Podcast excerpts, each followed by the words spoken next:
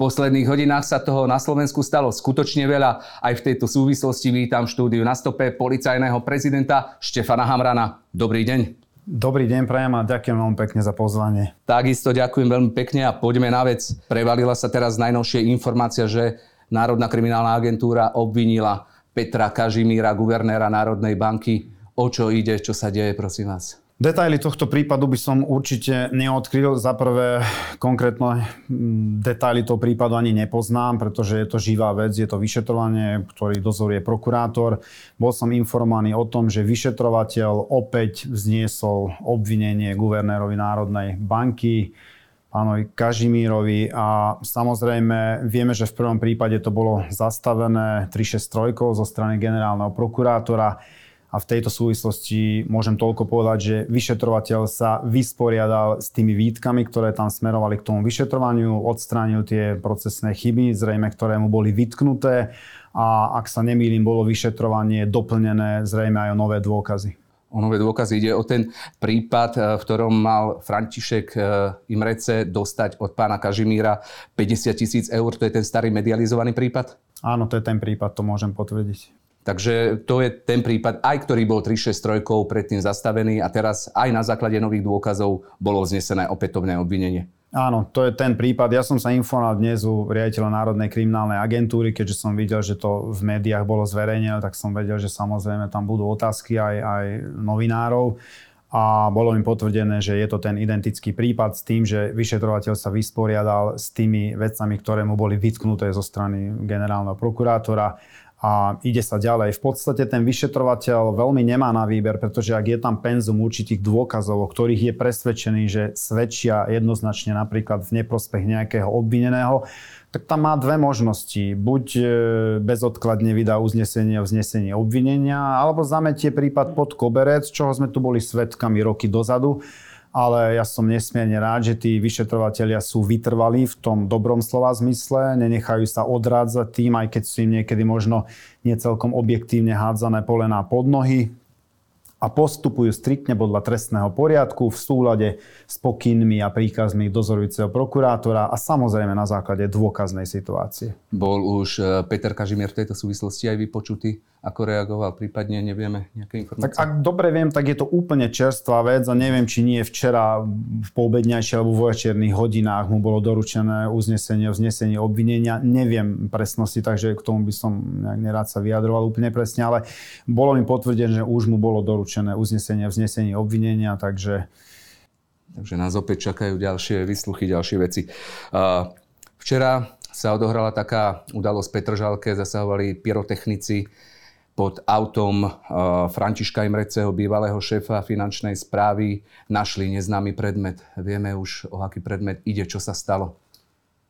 Samozrejme sme tam začali trestné stíhanie, takže sa tam vedie trestné konanie a v tomto štádiu, je to v štádiu prípravného konania, ktoré je neverejné, tak naozaj nemôžno poskytovať informácie, vie ich vyšetrovateľ a dozorujúci prokurátor.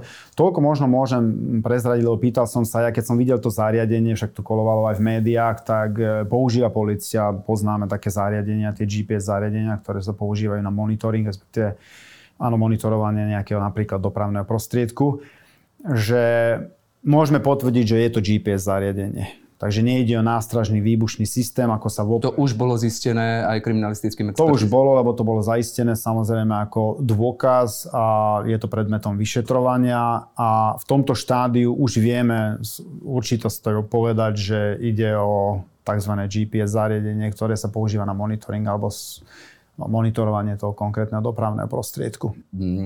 To zariadenie bolo podľa tých fotografií, ktoré sme všetci videli, uh, umiestnené na takom celkom viditeľnom mieste. Čo sa dá z toho dedukovať? Pracuje sa s viacerými vyšetrovacími verziami. Jednu z nich môžeme prezradiť. To je samozrejme tá, ktorá aj pomerne mm, často bola teraz v tejto súvislosti rozoberaná v médiách, že ide o zastrašovanie. Mm, bolo umiestnené to zariadenie spôsobom, že bolo neprehliadnutelné a už vieme, že je to GPS zariadenie. Zrejme ide o zastrašovanie, ale podľa mňa nám viac svetla priniesie do toho prípadu samotné vyšetrovanie.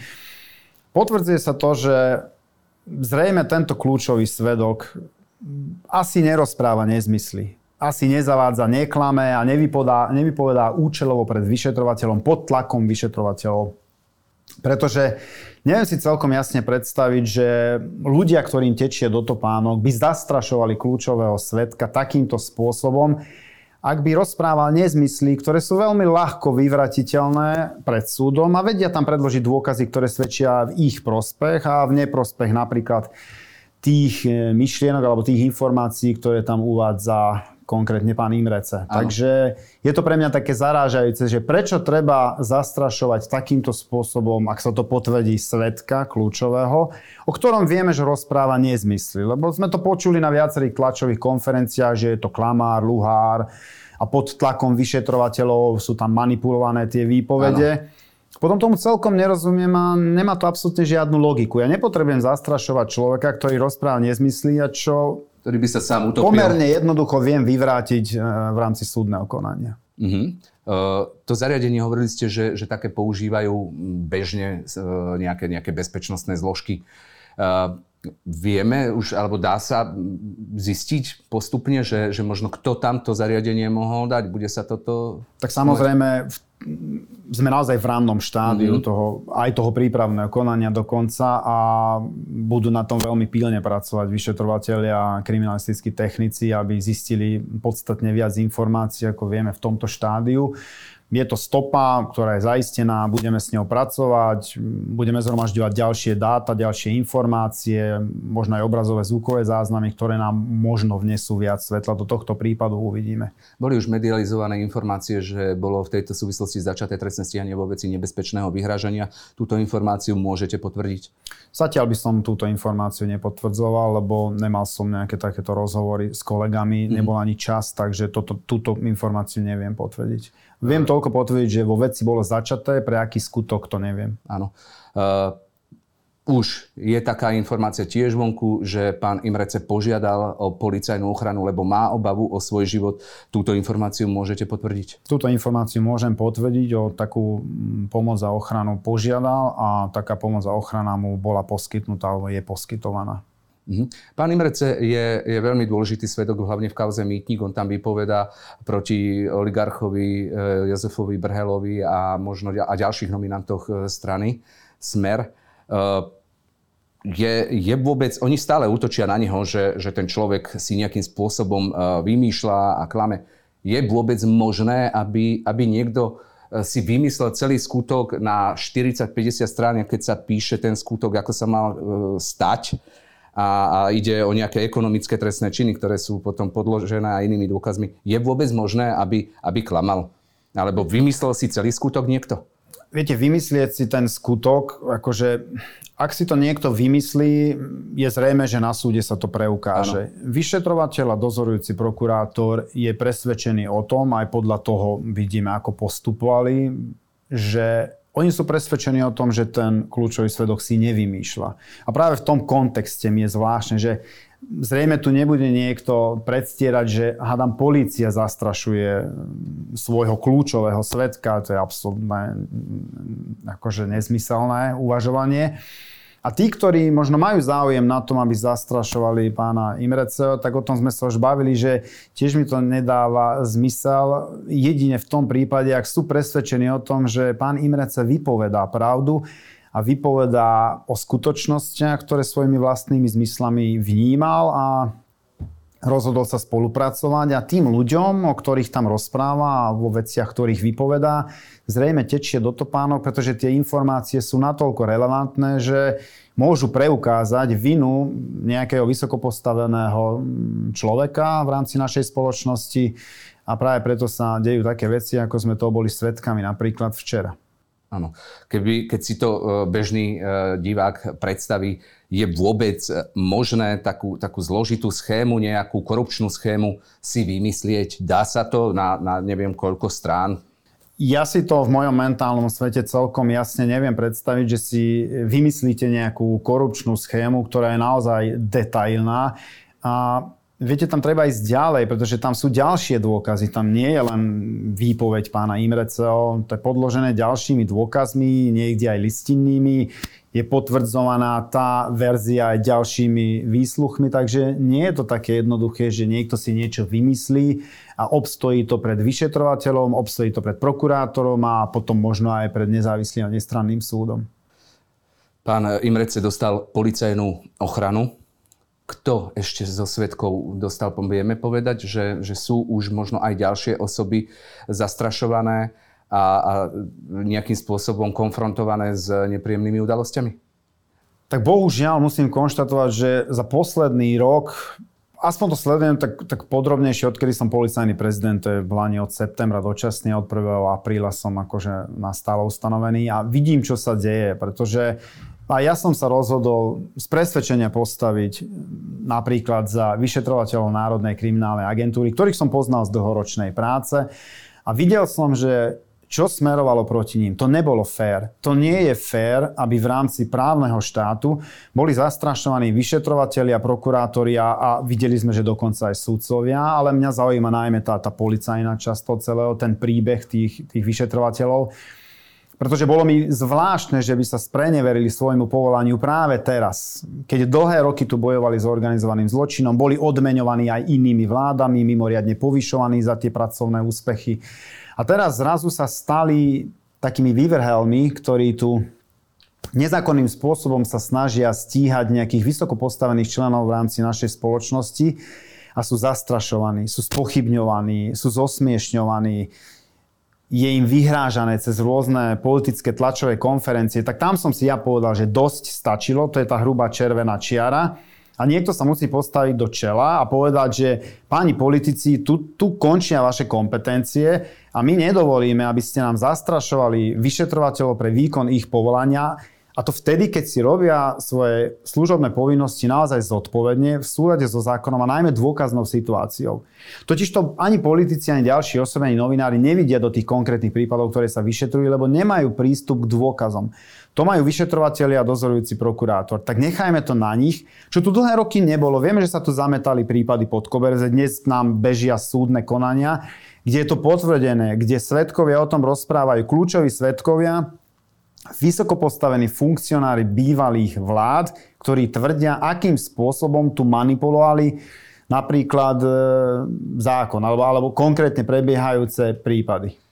Aká je atmosféra medzi policajtmi? Ja si, si celkom dokážem predstaviť, že, že akýkoľvek vyšetrovateľ má doma rodinu, manželku, nejaké hypotéky a tak ďalej, teraz sa dostane do nepríjemnej konfrontácie alebo len, len s prípadom, ktorý je horúci odskakujú vám vyšetrovateľia od takýchto prípadov, že si nechce pokaziť, lebo mu, ja neviem, žena doma vynada, alebo, alebo proste mu to je celé, nejde do takého rizika? To by som nepovedal, že odskakujú, lebo sú to profesionáli, dokonca niektorých to nakoplo, že vyzerá to tak, že to robíme dobre, pretože tie temné sily na nás útočia každými možnými kanálmi a spochybňujú našu prácu, dokonca nás zastrašujú verejne, niektorí na, naozaj na politických tlačových konferenciách, kde posielajú naozaj tvrdé odkazy o ČTK, čo je neakceptovateľné podľa mňa v právnom štáte a v demokratickej spoločnosti.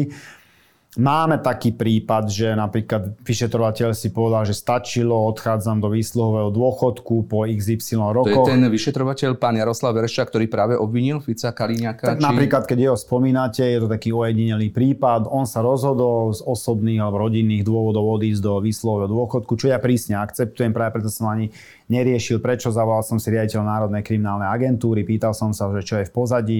On povedal, že sú to rodinné dôvody, naozaj roky strávil v policajnom zbore.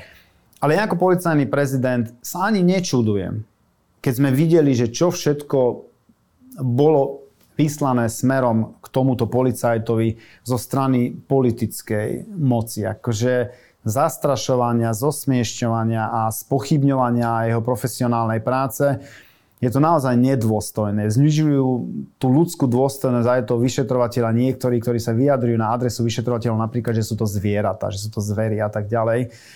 Čo ja, ja sa nesmierne čudujem, že niekto si to dnes v 21. storočí vôbec dovolí v rámci právneho štátu.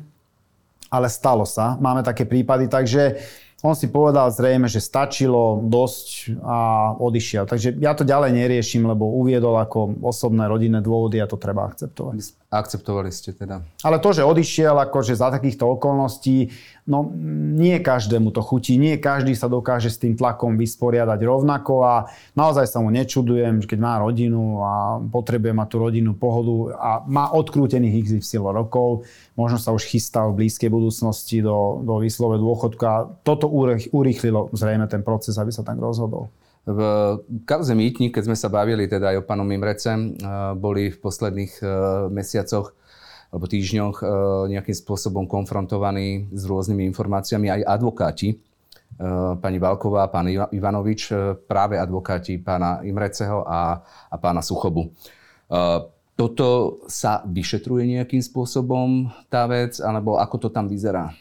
Tak vyšetruje sa kompletne a ja teraz naozaj nemám detaily z toho prípadu, ale každé podozrenie sa vyšetruje. A tí vyšetrovateľia sú aj povinní podľa trestného poriadku postupovať tak, aby zhromažďovali všetky dôkazy. To znamená nie len tie, ktoré svedčia v neprospech obvineného. Oni sú takisto povinní zhromažďovať aj tie dôkazy, ktoré svedčia v prospech. To znamená, že ak, ak v sa objaví nejaká informácia, ktorá napríklad môže vyvolať dojem, že to vyšetrovanie nie je zákon, zákonné, alebo že sú tu nejaké dôkazy, ktoré svedčia v prospech alebo neprospech postupu vyšetrovateľa alebo vo všeobecnosti OČTK, tak samozrejme, že polícia, ten tým alebo ten vyšetrovateľ sa tým musí zaoberať a aj sa zaoberajú. Ale, ale, ale akože z pozície prezidenta musím povedať, že bol tu strašne veľa dezinformácií v priestore, ktoré sa snažili spochybniť tie vyšetrovania vôbec samotných vyšetrovateľov, spolupracujúcich obvinených a nepotvrdili sa. Boli dokonca na súdoch, že možno sa k tomu dostanem, že sú tu súdne rozhodnutia, ktoré potvrdili postupy vyšetrovateľov NAKA a práve naopak e, potvrdzujú aj to, že sú tu veľmi vážne pochybnosti o tom, ako postupovala v minulosti napríklad SISKA alebo, alebo Úrad inšpekčnej služby voči vyšetrovateľom Národnej kriminálnej agentúry. Tomu, tomu sa dostaneme. E, dá sa, lebo tu nám myslím e, práve títo advokáti týchto horúcich svetkov ak to tak môžem nazvať, e, podali aj trestné oznámenie. E, máte aj o tom bližšiu informáciu nejakú? Nemám detaily, viem, že podali, viem, že sa to rieši. Zatiaľ nemám relevantné informácie, ktoré, mm. o ktoré by som sa vedel s vami podeliť. Lebo oni to tiež, e, mal som, mal som tu pána Ivanoviča v štúdiu, hovoril o tom, že, že to vníma ako zastrašovanie, dokonca zažil nejaké odkazy nepríjemné a, a teraz to vyvrcholilo znova tým predmetom u pána Imreceho, takže či sa to dá celé spojiť do jedného konania? Určite, keď to súvisí, tak e, vyšetrovateľia to aj pospájajú a nie sa čomu čudovať. Ja som na začiatku tohto príbehu povedal, že ide sa čistiť spoločnosť, ide sa očistiť policajný zbor, idú sa vyšetrovať obrovské kauzy, ktoré tu boli zametané pod koberec a idú sa vyšetrovať ľudia, ktorí si rozporcovali Slovenskú republiku a dnes tí vyšetrovateľia a vôbec OČTK majú naozaj rozviazané ruky, si myslím. Môžem hovoriť za políciu, tam hmm. s kľudným svedomím môžem vyhlásiť, že polícia má ruky rozviazané a aj to vidieť, že postupne tí vyšetrovateľia na základe dôkaznej situácie postupujú čoraz vyššie a vyššie a zrejme stúpa aj tá nervozita v tých kruhoch, ku ktorým tie vyšetrovania smerujú. Nejakým spôsobom vnímam z tlačových konferencií politikov aj útoky, alebo nejakým spôsobom, áno, útoky na prokurátorov pána Šureka, pána Repu, púšťajú sa tam rôzne nahrávky, tiež na sudcov. Je toto predmetom tiež vyšetrovania, že čo sa to vlastne deje? A, a nesplňa to možno aj, hovoria to ľudia, ktorí sú dnes obvinení e, z rôznych skutkov, aj na tých tlačových konferenciách.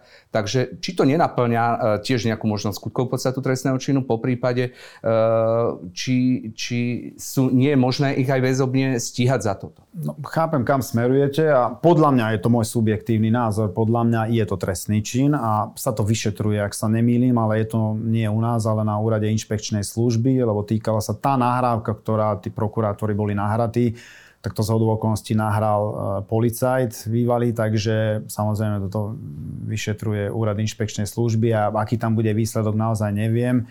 Ale sám som zvedavý, lebo takú istú nahrávku vyhotovili napríklad aj na mňa na útvare osobitného určenia, ktorú veľmi detailne zostrihali a pustili tak do médií, cez niektoré médiá. Videl som, že tuším pluska to, plus sedmička to zverejňovala, čo ma konec koncov nie, neprekvapilo. A venujú sa mi pomerne intenzívne, takže Počkám si na finále tohto vyšetrovania a budem tiež riešiť asi tieto veci, lebo nepovažujem za normálne, ak sa na režimových pracoviskách nahrávajú či už policajti alebo prokurátori a niekto to účelovo v médiách zneužíva, aby zdiskreditoval týchto ľudí. Podľa môjho názoru je to trestné. No ako sa s tým prokuratúra, ktorá to bude dozorovať, vysporiada, tak ja som sám zvedavý. Mal som tu pána Remetu, ten E, povedal, že niečo preverujú, ale že nie je preukázané, že sú to tie nahrávky, ktoré oni majú v rôznych spisoch. E, boli, alebo sú to tie nahrávky a, a čo tým, kto sleduje s tým púšťaním tých nahrávok? Tak ja si myslím, že tam ten cieľ je jednoznačný, akože spochybniť tie vyšetrovania, spochybniť vôbec kredibilitu tých ľudí, ktorí vedú tie vyšetrovania, to znamená prokurátorov, vyšetrovateľov. Dnes už vidíme, dnes ich vieme menovať tých slušných vyšetrovateľov alebo tých, ktorí o ktorých profesionality tu nie sú nejaké pochybnosti z minulosti. Ano. Lebo mali sme takých našich radoch, ktorí tu 10 rokov pôsobili a dnes preukázateľne môžeme povedať, že nerobili nič iné, iba zametali prípady pod koberec. Mali sme tam napríklad dvorných vyšetrovateľov pána Kočnera a podobných vyšetrovateľov v úvodzovkách, ktorí mali veľmi ďaleko k profesionalite. Ale dnes vidíme v tej spoločnosti, keďže beží ten boj o charakter toho štátu, a dnes sa už naozaj tí ľudia postupne vyprofilujú, že kto kam patrí, na ktorú stranu, lebo tu sú naozaj je dobrá, zlá a pre mňa není nič medzi, lebo to lavírovanie to môžem rovno zaradiť k tej zlej. Tu treba zaujať jasné postoje, aby boli čitateľné pre našich občanov, pre širokú verejnosť aj pre vás, pre médiá, akým spôsobom postupuje polícia. Polícia teraz neuhne, politicky je neovplyvniteľná vyšetrovateľe Národnej kriminálnej agentúry majú voľnú ruku a pôjdu a budú riešiť každý trestný čin bez ohľadu na to, kto sa ho dopustil, či je to zo systému našich ľudí, či je to nejaký politík, oligarcha, na nich napojené štruktúry. Polícia má naozaj v tomto kontexte voľné ruky a vidíme, že tá nervozita stúpa. Ja sa k tým nahrávkam ešte tiež vrátim, lebo sme počuli nahrávku pani Záleskej, sudkyni špecializovaného trestného súdu s Takáčovcom Zemanom. Počuli sme nahrávku pána špeciálneho prokurátora Repu s e, vyšetrovateľom Kučerkom. Počuli sme e, nahrávku e, Petra Petrova z auta, ktorú mala vyhotoviť Slovenská informačná služba a tak ďalej a tak ďalej. Není to všetko nejaká... Čo to je? Viete, čo je pre mňa zarážajúce? Že vždy počujeme nahrávky, spravidla počujeme nahrávky tých ľudí, ktorí sú v tom systéme ako keby etablovaní a podielajú sa na vyšetrovaní tých skutkov, ktoré podľa môjho názoru je potrebné vyšetrovať. Ako keby, ako keby tých dobrých, keby som to tak dal do úvodzovky, ktorí sa snažia tu odkryť to pozadie to korupčné pozadie tých naozaj veľkých prípadov a títo ľudia sú masívne spochybňovaní, zastrašovaní a na týchto ľudí postupne vyliezajú rôzne nahrávky.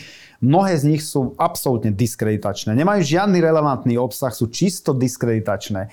A podľa môjho názoru sa s tým vyšetrovateľia aj dozorujúci prokurátori budú musieť vysporiadať. A pevne dúfam, že aj prokuratúra k tomu postupne ruku priroží, lebo na niektorých nahrávkach ja som okrem vulgarizmov nič iné nepočul a niektoré nahrávky mali súdy k dispozícii. Ano. Aj v prípade našich vyšetrovateľov a treba si prečítať tie závery tých súdov, ako rozhodli v týchto veciach, je ako to, to oni vnímali. Je to, je, to, nie je, to, je to náhoda, že sa objavia vždycky na tlačovke iba jednej politickej strany?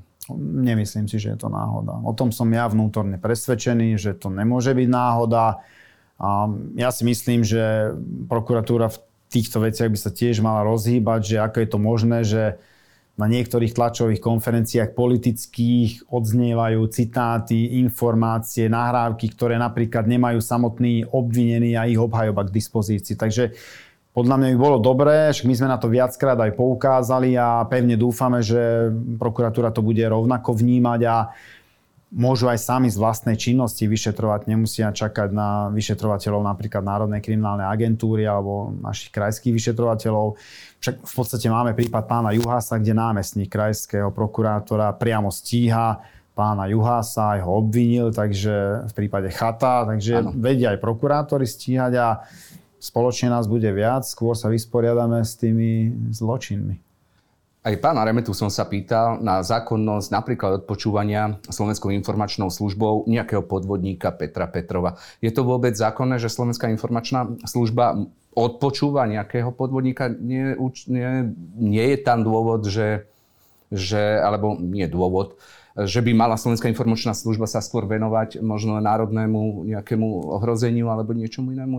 Ako je to tam? Ja naozaj neviem, ako to vnímali, ale naozaj zo Slovenskej informačnej služby, keď ste už spomínali, vyliezli nejaké dokumenty aj v neprospech ano. vyšetrovateľov NAKA a ak sa nemýlim, napríklad posledný prípad, čo si tak pamätám a čo tak rezonuje, tak e, bol Mako Beňa a ich pokus o ich stíhanie cez okresného vyšetrovateľa a dozorovala to krajská prokuratúra a bolo to jedno obrovské fiasko, ale že naozaj obrovské fiasko, kde to bol absolútny nezmysel, za krivú výpoveď chceli stíhať a tam boli tiež predložené napríklad z tajnej služby materiály, ktoré súdkynia vyhodnotila, že tam boli nezrozumiteľné veci a nenašla tam jeden jediný dôkaz a boli tam absolútne nezrovnalosti.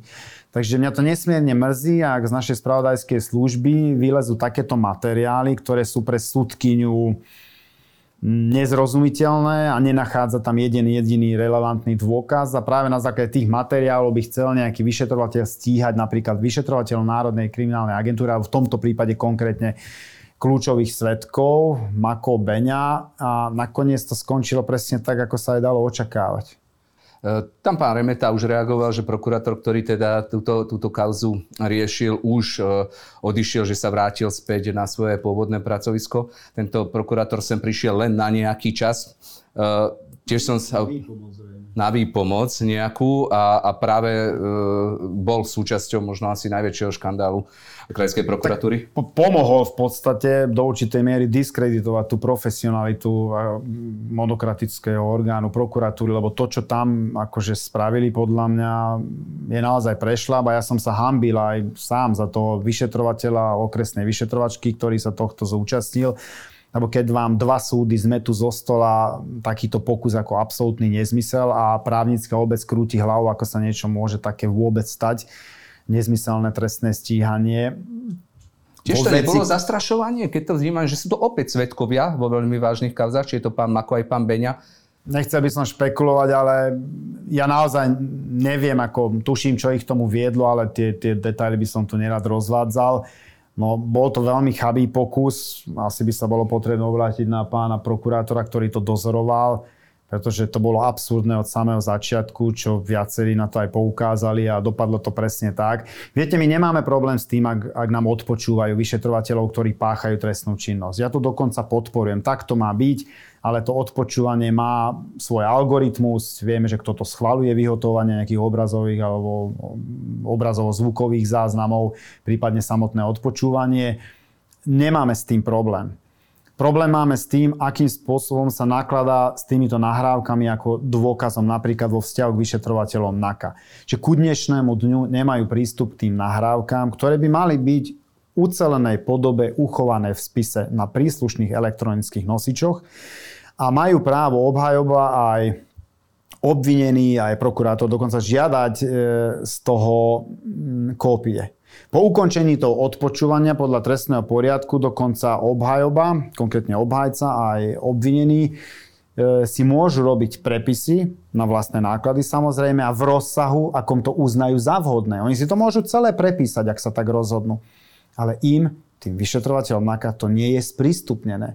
Tá zvuková nahrávka, tá celá, ktorá bola vyhotovená, ktorá je údajne toxická a má usvedčiť tých vyšetrovateľov z toho, že páchali nejakú trestnú činnosť, je uchovaná, skovaná, zabetonovaná v úplne inom vyšetrovacom spise. V pôvodnej 170 jednotke. Ano. Lebo vyšetrovateľov vyšetrujú s tou, cez tú 340 my sme sa pýtali aj na tej tlačovej konferencii, na, na ktorú reagoval pán generálny prokurátor, ako je možné, že ten vyšetrovateľ, ktorý vyšetruje našich vyšetrovateľov, dostáva prepisy, ktoré sa robia v rozsahu zistených skutočností významných pre trestné konanie podľa trestného poriadku, dostáva ich v určitom rozsahu. Ako vie ten vyšetrovateľ, ktorý to nevyšetruje z pôvodného spisu, čo potrebuje k svojmu vyšetrovaniu ten vyšetrovateľ, ktorý vyšetruje našich vyšetrovateľov. Je, sú to také absurdity, ktoré sa nedajú vysvetliť. To sa jednoducho nedá vysvetliť a ja som nesmierne sklamaný, že tento traumatizujúci príbeh stále nemá konca kraja. Ubehol viac ako rok a v podstate tam bolo spravených, ak som bol informovaný, nejakých do 30, ja neviem, vyšetrovacích úkonov za viac ako rok. Len pre porovnanie identický počet vyšetrovacích úkonov bol vykonaný napríklad aj v Súmraku, kde vieme, že Národná kriminálna agentúra e, stíha Fica a spol.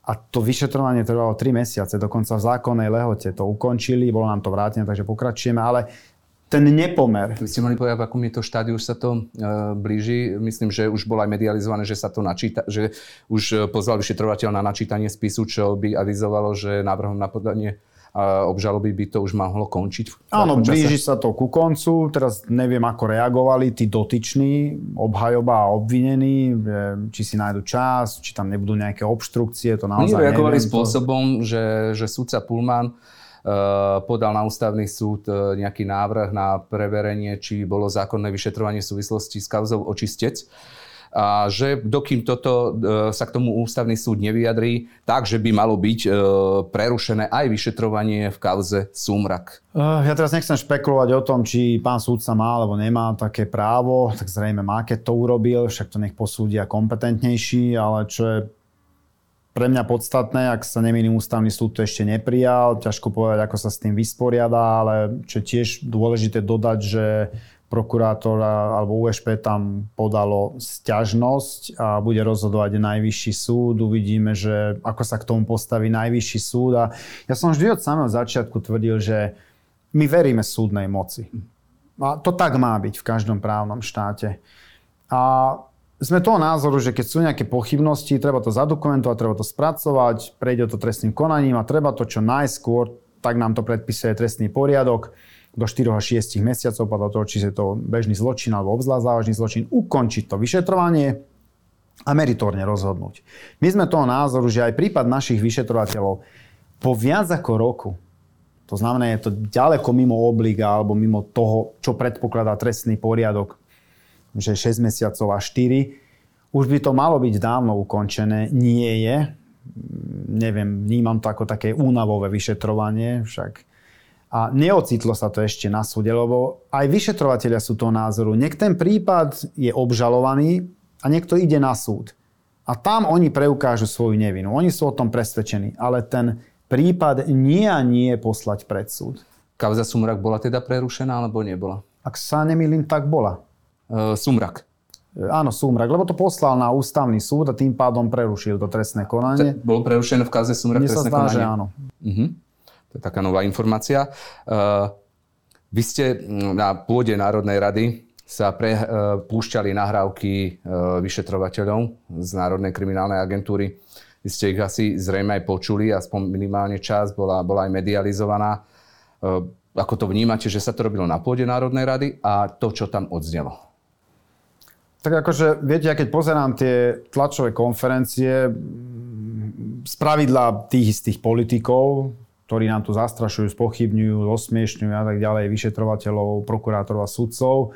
Ako ja som tam nepočul z pravidla nič nové. Všetky som samozrejme nevidel, lebo nemám na to ani čas, ani energiu a vzhľadom na to, aká je úroveň tých tlačových konferencií, ani chuť si to celé pozrieť do konca. Tak sú to recyklované tlačové konferencie, kde z pravidla kolom dokola omielajú to isté a paradoxne tieto nahrávky a mnohé z nich sa už ocitli na stoloch um, napríklad sťažnostného súdu krajského, špecializovaného trestného súdu alebo na stole Senátu Najvyššieho súdu. A tie súdy v podstate rozhodli alebo sa k tomu postavili identicky. Povedali, že oni tam nevidia ovplyvňovanie, nevidia tam manipuláciu s tými svedeckými výpovediami, nevidia tam to, že by tam snažili sa navodiť dojem, že napríklad príslušníci úradu inšpekčnej služby tam sa dopustili nejakej trestnej činnosti, ktorá je vymyslená zo strany príslušníkov Národnej kriminálnej agentúry.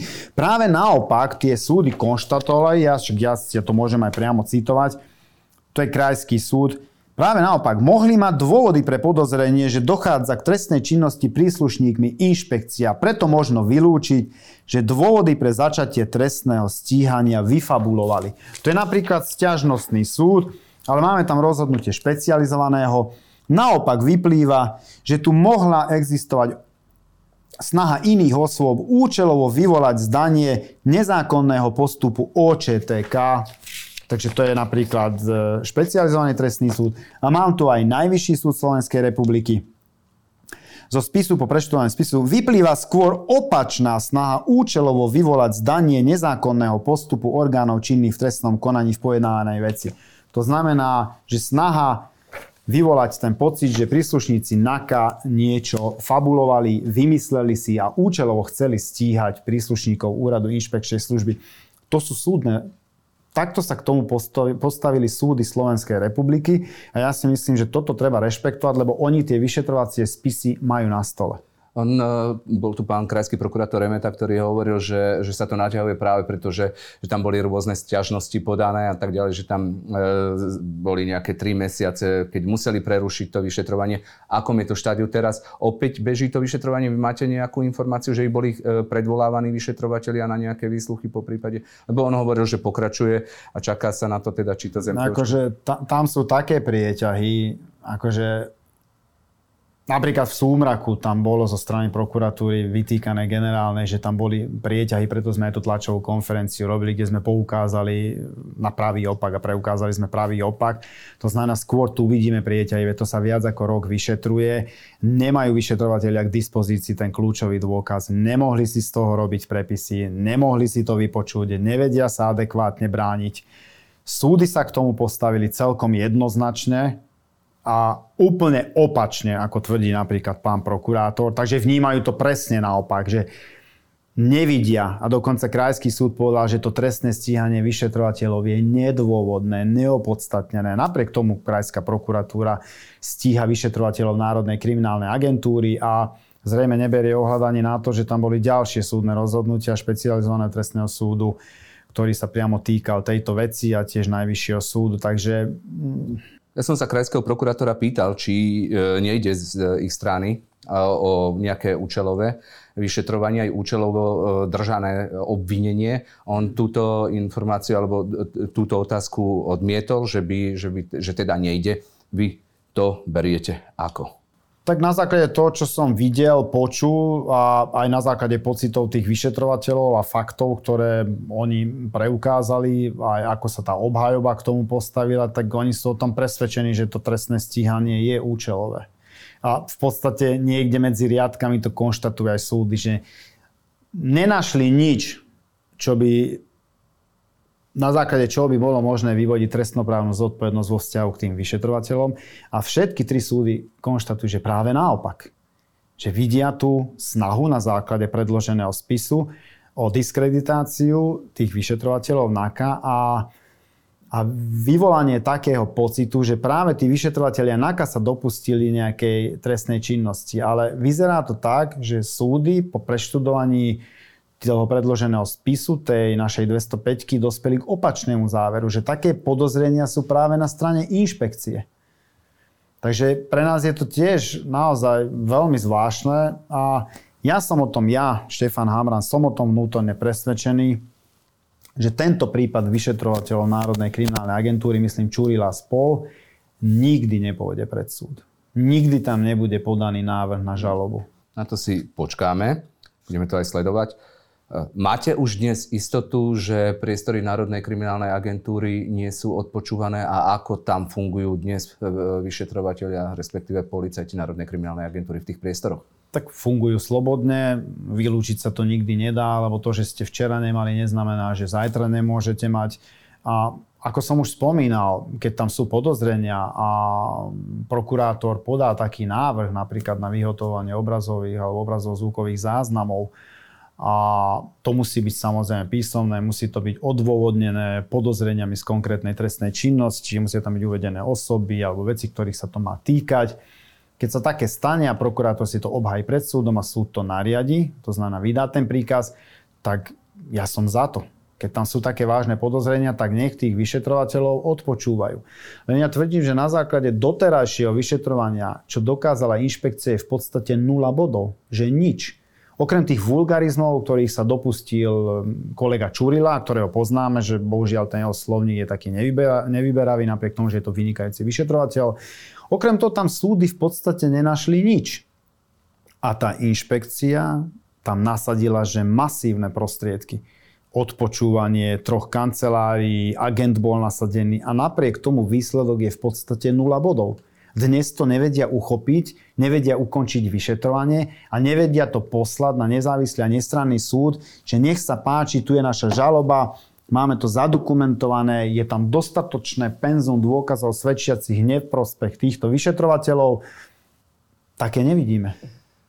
Počuli sme nahrávku e, bývalého vysokopostaveného funkcionára, pána Kučerku, počuli sme nahrávku, ten si nahral e, prokurátora Repu, počuli sme nahrávku Petra Košča z tiež, tiež myslím z Národnej kriminálnej agentúry, ktorý si zase nahral Slobodníka Bernarda, ktorý tiež je svetkom v rôznych prípadoch. To je čo, nejaký štandard? To sa tak nahráva tam bežne v polícii? Tak vyzerá to tak, že pre týchto ľudí, to Prečo bol, si to robili? Pre týchto ľudí to bol zrejme štandard. No podľa mňa nahráva ten, kto nemá čisté svedomie, alebo kto chce diskreditovať niekoho druhého. Ano. Keď ho nahrávate, tak snažíte sa potom, lebo vidím aj napríklad moje nahrávky, ktoré boli, že... Vaše nahrávky, bola tam nahrávka Zurian Imrece, bolo tam kopec nahrávok, e, Paradoxne z tej druhej strany sú zriedka nahrávaní, alebo skoro vôbec by som povedal, ak to môžem tak nazvať. A tí, ktorí sa snažia o čistú našej spoločnosti, tak tí sú nejak, nejak permanentne nahrávaní a akože tými slušnými. Že oni sú tí slušní, ktorí nahrávajú tých neslušných. Takže my sme tí neslušní a oni sú tí slušní, ktorí si nás nahrali.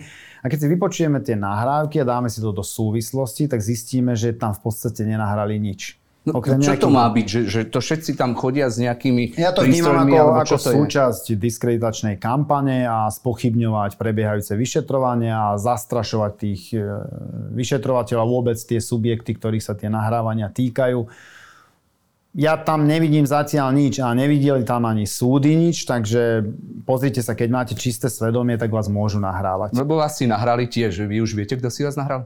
Tak my už tušíme, kto si nás nahral, preto čakáme, ako sa inšpekcia napríklad vysporiada s tým a tiež by som nebol rád, keby v budúcnosti, ja tam už nie som šéf elitnej jednotky, ale keby si tam niekto nahrával. My máme podozrenie, že ten človek, ktorý to nahral, tam bolo 5 ľudí na tej porade. Mm-hmm. Takže, a, takže zhruba vieme, že kto to nahral. A, a ten... čo bolo účelom, že prečo si niekto ide nahrávať tak ten poradu? Člo, ten človek už pracuje na Slovenskej informačnej službe, takže v tom čase aj odišiel na tú na tú službu pracovať a ja neviem, či to bola jeho vstupenka tam, alebo akým spôsobom to on Ako? zúradoval, ale tak my sme aj na detektor poslali v tej súvislosti niektorých ľudí, u ktorých boli podozrenia, sa to nepreukázalo. Tak, samozrejme jeho sme nevedeli poslať, lebo už nie je náš príslušník, ale takže tušíme s vysokou pravdepodobnosťou blížiacou sa takmer k istote vieme povedať, kto to bol a zrejme budeme avizovať aj vyšetrovanie tohto prípadu, lebo to považujem za absolútne absolútny suterén akejkoľvek profesionality, ak niekto svojich kolegov nahráva a potom to púšťa bulvárnym novinárom, ktorí sa to snažia zneužiť v prospech nejakej... To som sa chcel presne spýtať, že, že nahrávka Zurian Imrece, e, Koščo, e, Slobodník, e, repa, repa, Kučerka, vaša nahrávka. Je to procesne vôbec použiteľ? Čo to je? Na čo sa to podľa robí? Mňa to na čo nie, sa to púšťa? Podľa mňa to nie je procesne použiteľné, však to bolo získané nezákonným spôsobom, tak sa vráťme k chate. To tí policajti nevedia, čo robia? Alebo na čo to je dobré? No, tam, tam cieľ nie je to procesne podchytiť. Tam je cieľ e, zničiť toho dotyčného a spochybniť ho v očiach verejnosti, vyvíjať tlak prípadne na to, aby taký človek skončil vo funkcii, bol odvolaný a tak ďalej.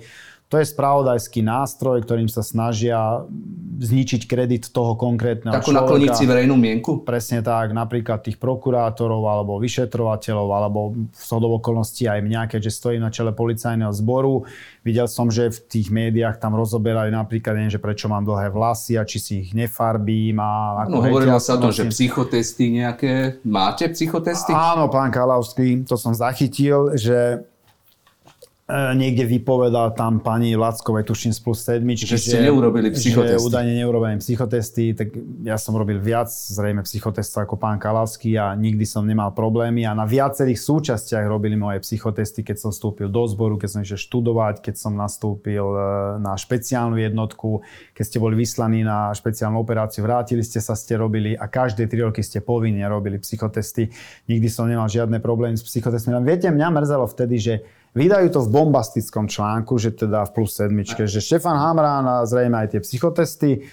A potom dva týždne na to nám pošlú otázky, že či som spravil psychotesty. Tak e, však oni majú aj svoj etický kódex, my sme im to aj vytkli, že najprv sa ma spýtajte, že je tu niečo také k mojej fyzickej osobe, že som nespravil psychotesty, ja vám odpoviem a potom to zverejnite. Však tak máte postupovať ako novinári. Tak sa nestalo, stalo sa presne opačne, takže viete čo, ja na tento bulvár už nemienim reagovať, ale tých ľudí, ktorí posúvajú do bulváru takéto informácie tohto typu, tak naozaj takí ľudia nemajú čo hľadať v ozbrojených bezpečnostných zboroch a myslím si, že nikde. Pán Remeta reagoval na otázku, či je vojna v bezpečnostných zložkách na Slovensku. On odpovedal jednoznačne nie. Podľa je. vás? Áno, je. Je? Áno, je. Za touto vy ste to nazvali teraz vojnou, má stať Jan Kaľavský, bývalý šéf operatívcov Národnej kriminálnej agentúry. Kto to je? On je pešiak. On je jeden z tých, ktorý tu vypoveda spôsobom, o ktorom my vieme, že nekorešponduje s realitou, lebo toho človeka poznáme. Z okolností ten človek bol aj môj podriadený na špeciálnej jednotke. A nesmierne ma prekvapuje, že akým spôsobom sa vyjadruje na adresu svojich bývalých kolegov, že páchali tam spoločne zločiny, akým spôsobom oni tam pomaly mučili tých, tých, tých e, ľudí, ktorí vypovedali a nerozumiem potom, prečo sa ex ofo ten Kalavský nestíha. Ak vypovedá o tom, že teda on sa takým spôsobom správal, tak by som očakával, že inšpekcia alebo prokuratúra mm-hmm. začne stíhať toho Kalavského.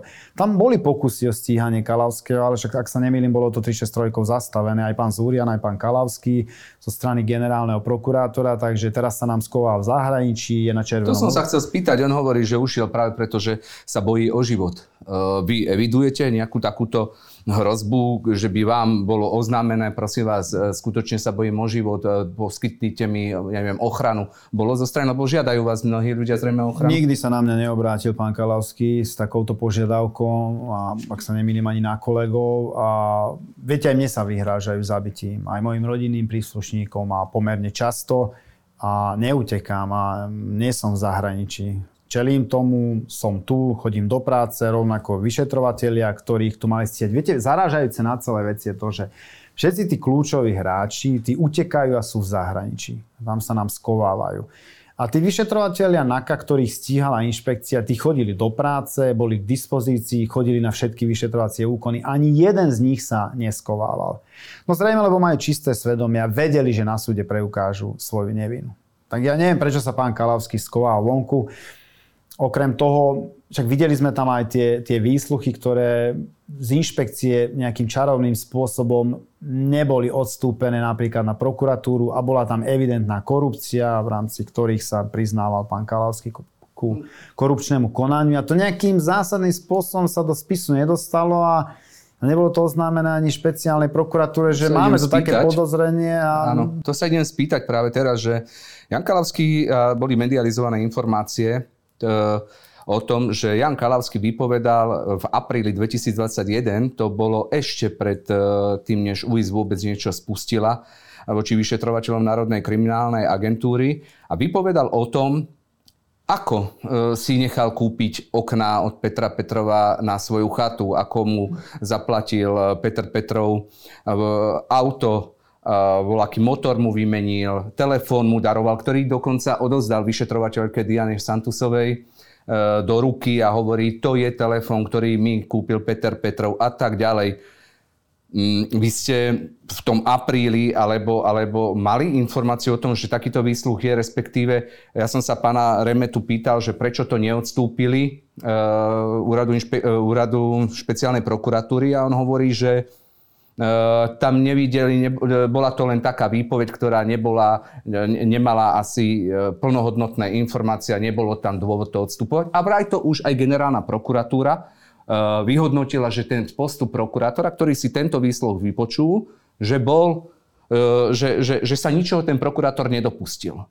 Tak ja tomu potom celkom nerozumiem, pretože podľa mňa každá informácia môže byť, ktorá môže mať nejakú relevanciu vo vzťahu k prebiehajúcim trestným konaniam alebo sama o sebe môže zakladať nejakú trestnoprávnu zodpovednosť by podľa mňa mala byť postúpená príslušným OČTK, aby sa ňou zaoberali. Akože Kalavský tam vo veľkom štýle rozpráva o Oč. korupčnom konaní svojom vlastnom ako príslušníka policajného zboru a chcete im povedať, že na krajskej prokuratúre a na generálnej prokuratúre to vnímajú akože nie celkom dôležité alebo relevantné, akože keď Oni... príslušník špeciálneho útvaru, ktorý je tu zriadený za tým účelom, aby tu bojoval so zločinnosťou, a jeho príslušník tu vypoveda takýmto spôsobom a nás to nechá chladným? Ako to sa dá obhájiť toto? Počujem to na tlačových konferenciách, že to je akože čo tu nejaké okna. Takže môžem si, ja ako Štefan Hamran si môžem teda zabezpečiť, ja neviem, nejaký televízor, auto si dávať opravovať ano. za nejaké peniaze, môžem si dať vymeniť na dome okna, akože prokuratúra to bude vnímať, že to je úplne v súlade s kostolným poriadkom a akože No prepačte, akože toto ja si myslím, že je neakceptovateľné. Ako si vysvetľujete, lebo, lebo bola tam napríklad aj informácia o tom, že mu pán e, Kučerka, ktorý bol tiež vysoko postavený funkcionár e, Národnej kriminálnej agentúry, doniesol 18 tisíc eur v obálke na auto, len tak si daroval že, že aj ako toto vôbec e, vy beriete, že, že takto fungovali tí ľudia a prečo sa to neodstúpilo e, tomu úradu inšpekčnej služby? No, respektíve... Tá otázka, že prečo, to myslím, že to je otázka na pána Remetu a na toho prokurátora, ktorý, tam boli viacej prokurátori. Bol tam Popras a, a bol tam Kuril. Tak je, je to otázka na nich a je to otázka na ich nadriadených. Keby moji podriadení také niečo spravili, tak sa ich pýtam. Keď tam není relevantné vysvetlenie, tak ja si myslím, že by sme sa s nimi veľmi rýchlo vysporiadali ak by som tu mal podozrenie, že policajti, vyšetrovateľia tu kryjú trestnú činnosť policajta, tak ja si myslím, že to by bol obrovský prúser a škandál v rámci polície. A treba sa pýtať kompetentných na prokuratúre, aké je to možné, lebo podľa môjho názoru každé podozrenie, ktoré smeruje k tomu, že napríklad v tomto prípade policajt a ešte NAKY sa mohol dopustiť nejakej korupčnej trestnej činnosti, treba prešetriť. Veď tam majú robiť ľudia, ktorí sú čistí. Okrem toho by tam mali pracovať ľudia s čistým detektorom. Však to je jedna z podmienok. On hlavne vtedy vypovedal proti uh, Čurilovi a spol, ako sa tam chovajú, ako sa správajú. A potom sa rozrozprával, až, až teda po, po ten koniec a na konci odozdáva ten telefón, že mi ho kúpil Peter Petrov, čo by mohol byť kvázi dôkaz. Tak uh, Prečo to napríklad dozdalo vyšetrovateľke Diane Santusovej, ktorá aj rozbehla potom to vyšetrovanie e, proti Čurilovi a spol, e, mala konať s tým telefónom, ako sa má narábať potom? Lebo mohol by to byť asi dôkaz. No tak podľa mňa vyšetrovateľ sa musí zaoberať každým dôkazom, ktorý je významný pre trestné konanie. Ako nemôžete selektovať, že tento dôkaz nie je až taký významný a, a na prvý pohľad sa to zdá byť ako jednoznačný dôkaz ktorý usvedčuje samotného aktéra, ktorý vypovedá o vlastnej korupčnej trestnej činnosti. Veď k tomu už, neviem, k tomu sa už viac nedá dodať. Ak toto niekto dokáže v rámci prebiehajúcich trestných konaní alebo aj pred začatím trestného stíhania prehliadnúť, veď to je dôvod na začatie trestného stíhania, to sa má vyšetriť a mala to dozorovať špeciálna prokuratúra, pretože išlo o korupciu. Oni ide zargumentujú tým, že, že však ten prípad už je obžalovaný nejakým spôsobom a je to na súde. Áno, ale obžalovaný je na základe trestného oznámenia práve hlavného aktéra Petra Petrova, ktorý ho ale podával o niekoľko mesiacov neskôr. Je to argument? No nie je to argument, pretože oni mali k dispozícii tie relevantné informácie, s ktorými naložili tak, že zrejme zostali v šuflíku. Ako si to vysvetľujete?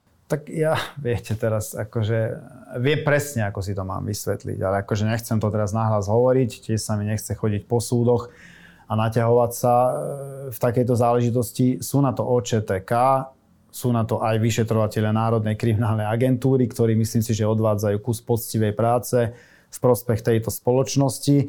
A povedal som, že na konci príbehu budú mať tie temné sily svoje mená, tváre a k tomu sa blížime.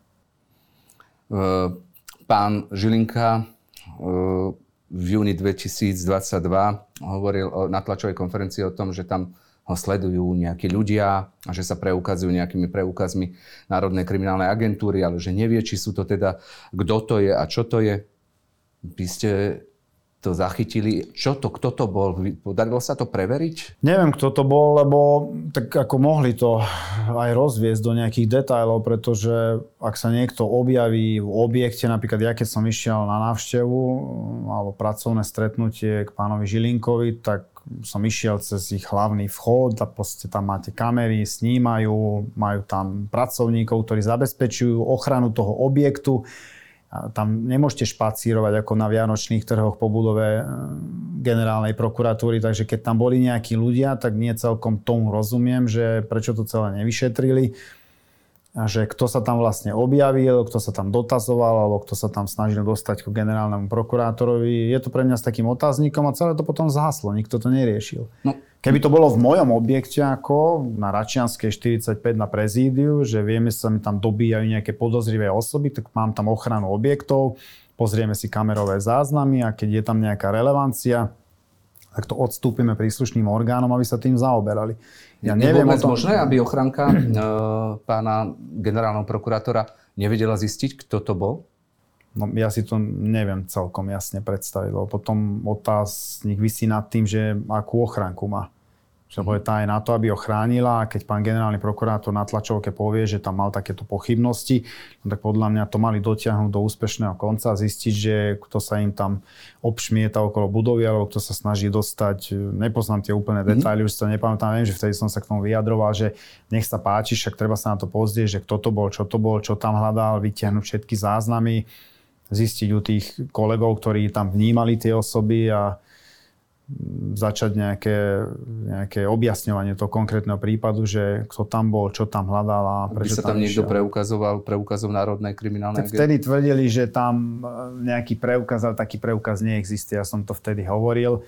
Máme služobný preukaz príslušníka policajného zboru, máme odznak služby kriminálnej polície, ale nemáme akože služobné preukazy príslušníka Národnej kriminálnej agentúry, takže tam bolo viac takých absolútnych nezrovnalostí.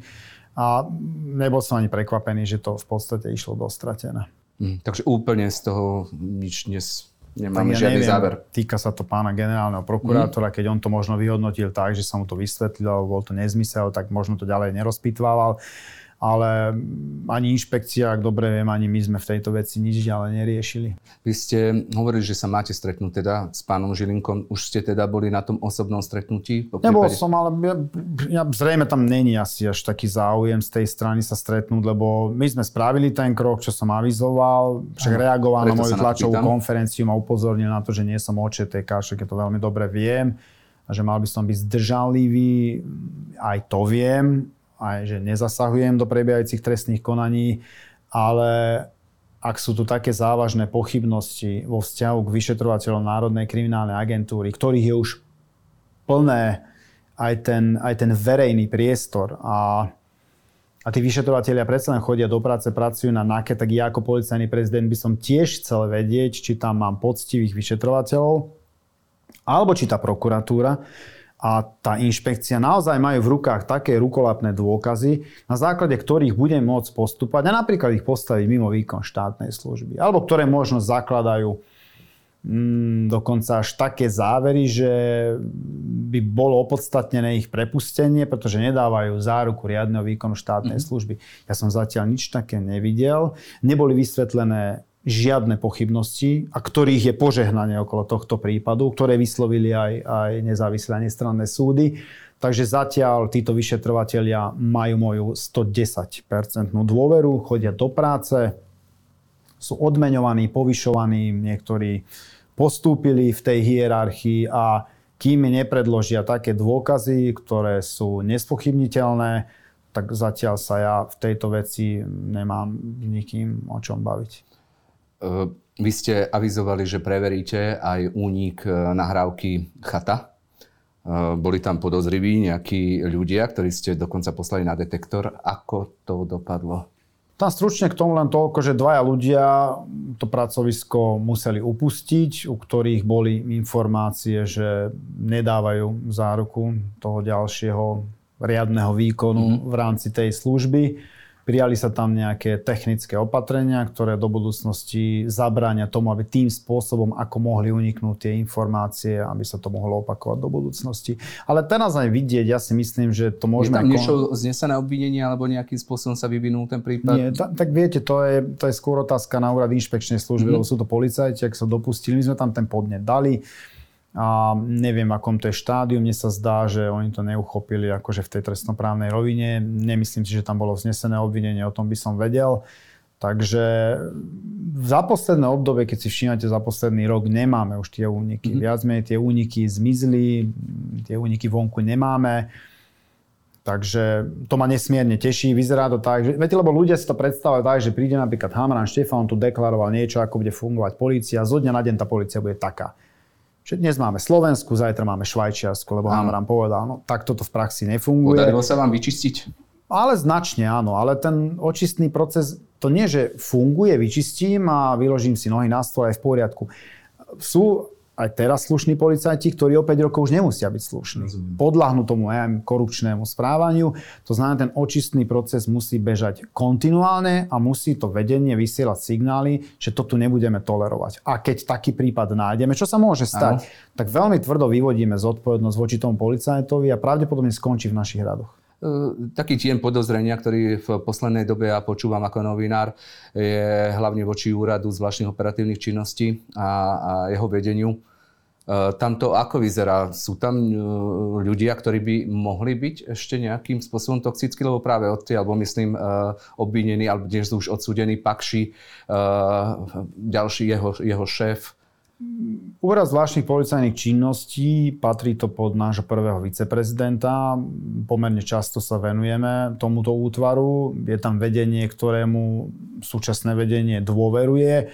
Boli tam nejaké mm, drobnosti, ktoré som im vytkol, ale ktoré sa netýkali akože nejakých trestných vecí, ale skôr toho organizačného fungovania, ako funguje vo vzťahu k prezidentovi a tak ďalej ako je zabezpečený ten, ten informačný tok, ale aj prvý viceprezident dôveruje samotnému riaditeľovi aj vôbec vedeniu tam a sme zatiaľ presvedčení o tom, že sú tam ľudia, ktorí to robia poctivo a z presvedčenia. Takže nevnímam tam nejakú kritiku vo vzťahu k tomuto útvaru. Uh-huh.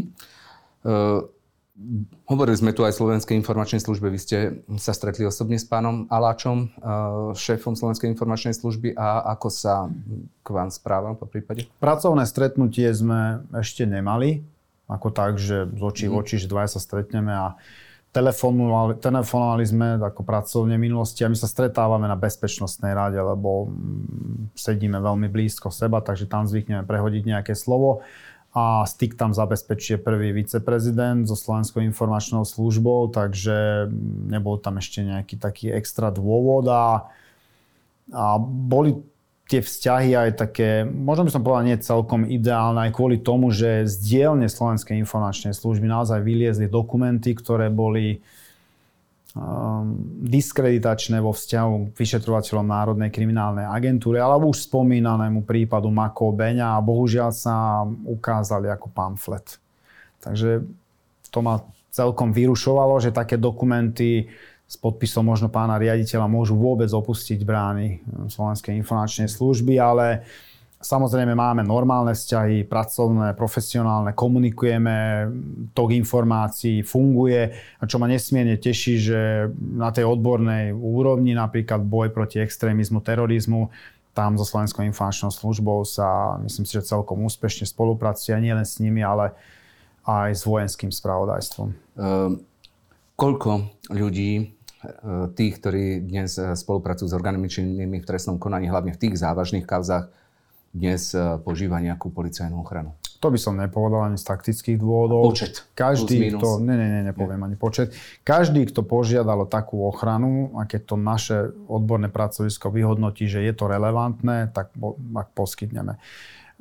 Mali sme tam aj teraz nejaký čestý prípad, lebo Ochranu neposkytujeme len tým, ktorí napríklad sú spolupracujúci obvinení, poskytujeme pomoc za ochranu aj iným ľuďom z verejného sektora v prípade, že to vyhodnotíme, že je to opodstatnené. Mm-hmm. Nemusí sa týkať napríklad len spolupracujúcich obvinených, čo je taká milná predstava, že len ich chránime. Nie, nie.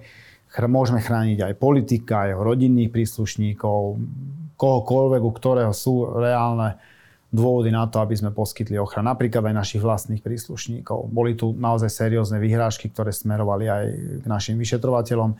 Tam sme napríklad prijali opatrenia aj na ochranu jeho. Bola aj taká informácia, myslím, s pánom Čurilom, že tiež niečo mal mať na bráne a tak ďalej. Ten...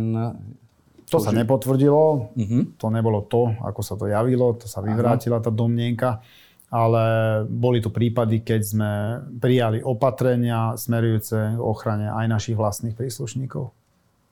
Mojím hostom bol e, policajný prezident Štefan Hamrán. Ja vám veľmi pekne ďakujem za návštevu a verím, že e, keď sa budeme tu stretať e, opäť, takže že bude tá atmosféra lepšia, že tie informácie, ktoré nám prinesiete, budú optimistickejšie. Ďakujem za návštevu. Ďakujem veľmi pekne za pozvanie. Prajem príjemný zvyšok dňa. Ďakujem.